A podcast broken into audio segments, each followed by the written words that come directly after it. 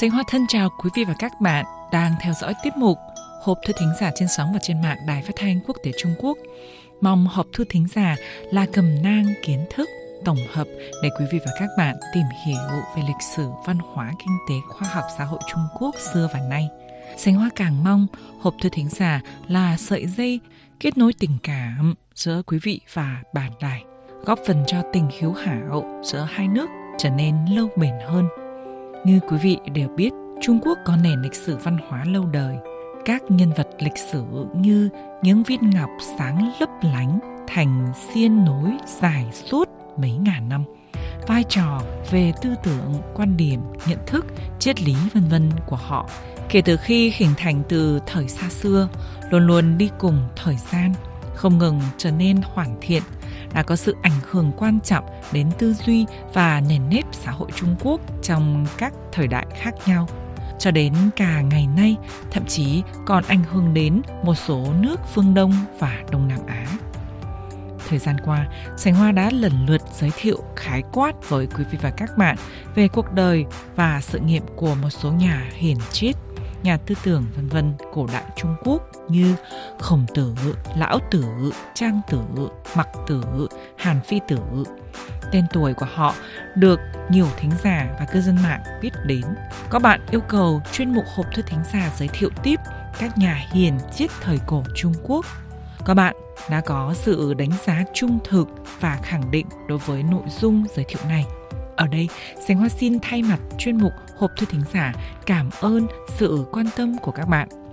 Sau khi phát trên sóng, chúng tôi cho đăng ngay lên tài khoản mục Hộp thư Ngọc Ánh trên Facebook. Nếu bạn lỡ mất thời gian nghe trên sóng, mời bạn đón nghe và đón đọc trực tuyến vào bất cứ lúc nào qua giao diệt sản phẩm điện tử như điện thoại di động, máy vi tính, vân vân. Các bạn hỏi, tại sao sau tên người đàn ông cổ đại Trung Quốc lại gắn chữ tử ở sau? Vậy Sảnh Hoa xin giải đáp câu hỏi thú vị này nhé. Thưa quý vị và các bạn, trong tiếng Hán cổ Trung Quốc, chữ tử, tử là chỉ những người đàn ông có học thức, đồng thời là cách xưng hô tôn trọng với người đàn ông có học vấn.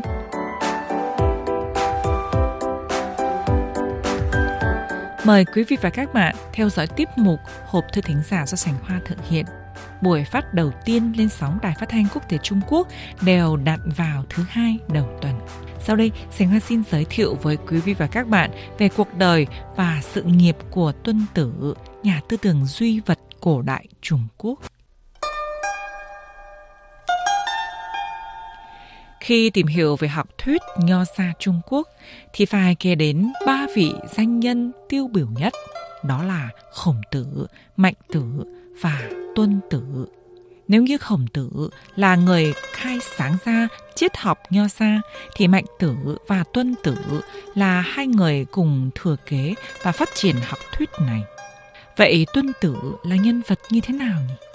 Thưa quý vị và các bạn, Tuân Tử sinh năm ba trăm mười ba đến hai trăm ba mươi tám trước Công nguyên, là người nước Triệu nay thuộc huyện An Thạch, tỉnh Sơn Đông.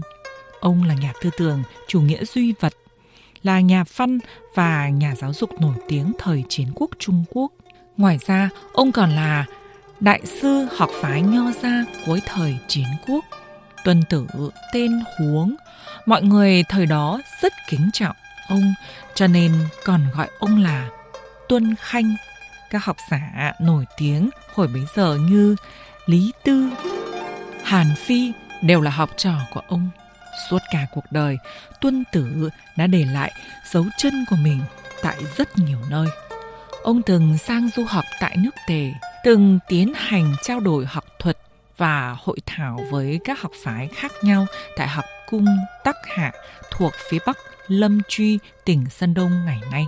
Đồng thời, từng hai lần làm người đứng đầu làm lễ tế rượu tại học cung. Về sau, ông lại đi nước Tần và nước Triệu. Những năm cuối đời, ông làm huyện lệnh huyện Lan Lăng, nước Sở, thuộc trấn Lan Lăng, huyện Chương Sơn, tỉnh Sơn Đông ngày nay. Sau rồi, đề tâm vào việc viết sách cho đến tận cuối đời. Tuân Tử là nhà tư tưởng giai cấp địa chủ mới trỗi dậy hồi mấy giờ. Học vấn của ông rất uyên bác.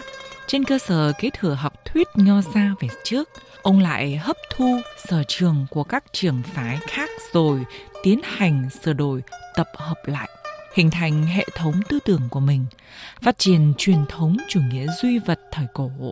Hiện nay còn lưu giữ lại ba mươi hai bài Tuân Tử, trong đó phần lớn đều là những bài do chính Tuân Tử viết, đề cập đến các nội dung về nhiều mặt như triết học, logic, chính trị, đạo đức, vân vân. Về tự nhiên quan, Tuân Tử phản đối hiện tượng tín ngưỡng mạnh trời và quỷ thần, khẳng định quy luật của tự nhiên là không truyền dịch theo ý chí con người và nêu ra tư tưởng con người ắt chiến thắng thiên nhiên. Về nhân tính, ông đưa ra thuyết ác tính, phủ nhận quan niệm đạo đức trời phú.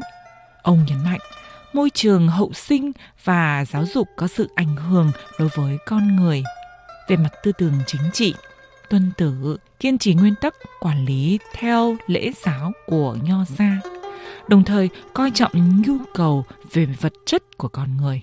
Chủ trương kết hợp giữa phát triển kinh tế với quản lý bằng lễ giáo và pháp luật. Về thuyết nhận thức, Tuân Tử công nhận tư duy của con người có thể phản ánh hiện thực, song ông lại coi thường xu hướng vai trò của giác quan. Trong bài khuyến học nổi tiếng, Tuân Tử tập trung trình bày nhận xét của mình về học tập. Trong bài viết này, ông nhấn mạnh tính quan trọng của việc học, cho rằng chỉ có học vấn uyên bác mới có thể giúp đỡ cho sự hiểu biết và sẽ tránh sai lầm. Đồng thời nêu rõ, học tập cần phải liên hệ với thực tế, học để mà hành. Thái độ học tập phải thành khẩn và tập trung, phải kiên trì bền bỉ.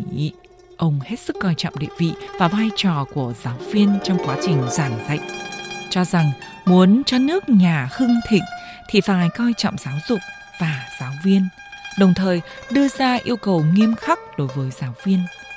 Ông cho rằng nếu giáo viên không nêu gương cho học sinh noi theo thì học sinh sẽ không thể có hành động ngay thẳng trong thực tiễn.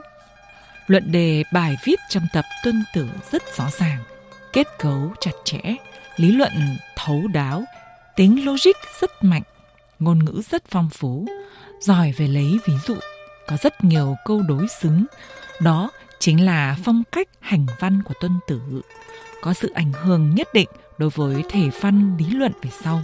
Tuân Tử xứng danh là nhà tư tưởng vĩ đại và là nhà văn, nhà giáo dục lỗi lạc thời cổ Trung Quốc.